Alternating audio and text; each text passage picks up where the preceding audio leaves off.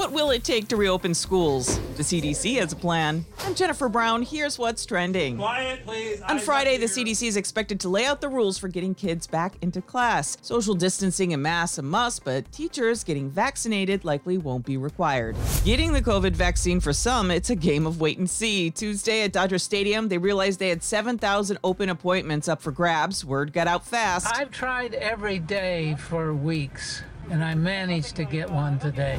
A polar vortex so cold with the wind it'll feel like 40 below zero in parts of Wisconsin. Snow and ice expected in Louisville, Kentucky. By this weekend, record freezing temperatures in the single digits will be felt in St. Louis and Kansas City, Missouri. And what if that juicy piece of meat came from a 3D printer? Beef stroganoff. An Israeli Beef company has created a cruelty free ribeye steak using the technology and cow cells. They're incubated to form the texture and taste of a real steak. The company says it has big plans for other kinds of meat.